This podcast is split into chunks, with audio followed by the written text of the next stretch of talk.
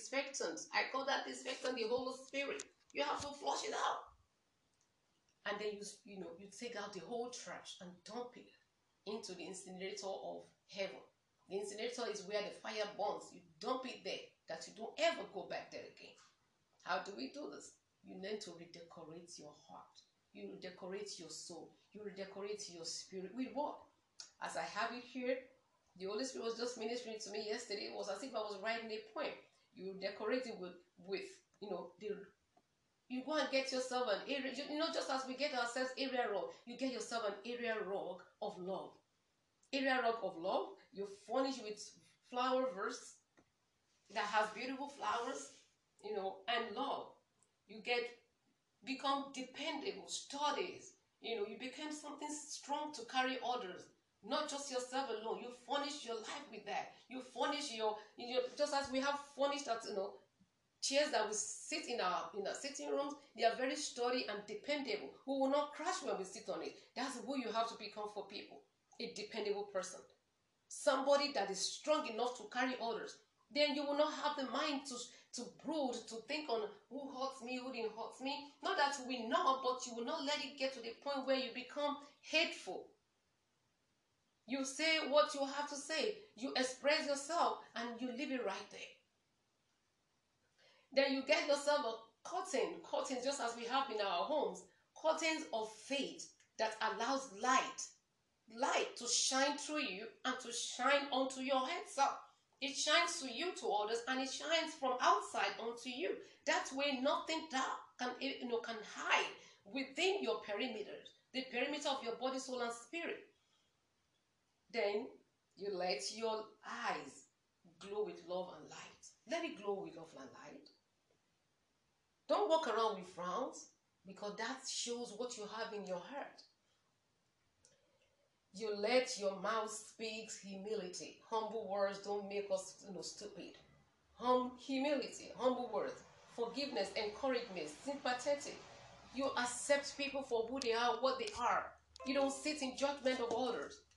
You don't carry yourself, you don't become so prideful.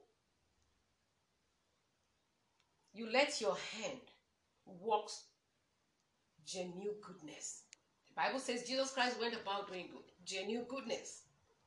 And your feet walks the street of straight, just as Apostle Paul did. You walk the street of honesty and you walk the street, you know, the street of goodness. That is what you need. See, do nothing. Jesus Christ went about doing good, goodness.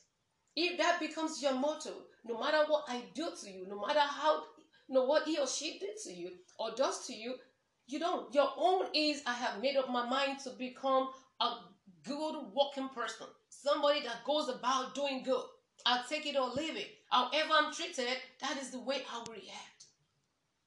Then finally, you release people from the prison you have created for them in your heart. A lot of us are going about with a prison in our heart, where we have kept people. I'll give us quickly some Bible passages there's one that I love most in the book of Ephesians, Ephesians chapter 4, from verse 31 to 32. It's about us getting rid of bitterness. Get rid of bitterness, rage and anger, you know, brawling and slander, along with every other form of malice. Get rid of it, my sister. Get rid of it, my brother. It's not about you, as I always say. It is bigger. It's bigger than that. Be kind to one another. We need to be kind and tender hearted. Without us being tender hearted, you cannot be any other way. To be soft and tender hearted is, you know, it, it, it's estranging to some people.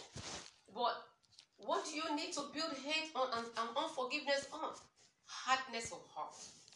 Hardness of heart. You need to learn to become tender hearted, where freshness, love can be budded. And the Lord will help us in Jesus' mighty name. Cause us pain, we need to, you know, address it in forgiveness and comfort them in the mighty name of the spirit of tender hearted, no hearted, ability to love one another, ability to let go and forgive in the mighty name of Jesus. So if you are here this morning and you are experiencing, you have been battling with this affliction of hate, please release everything.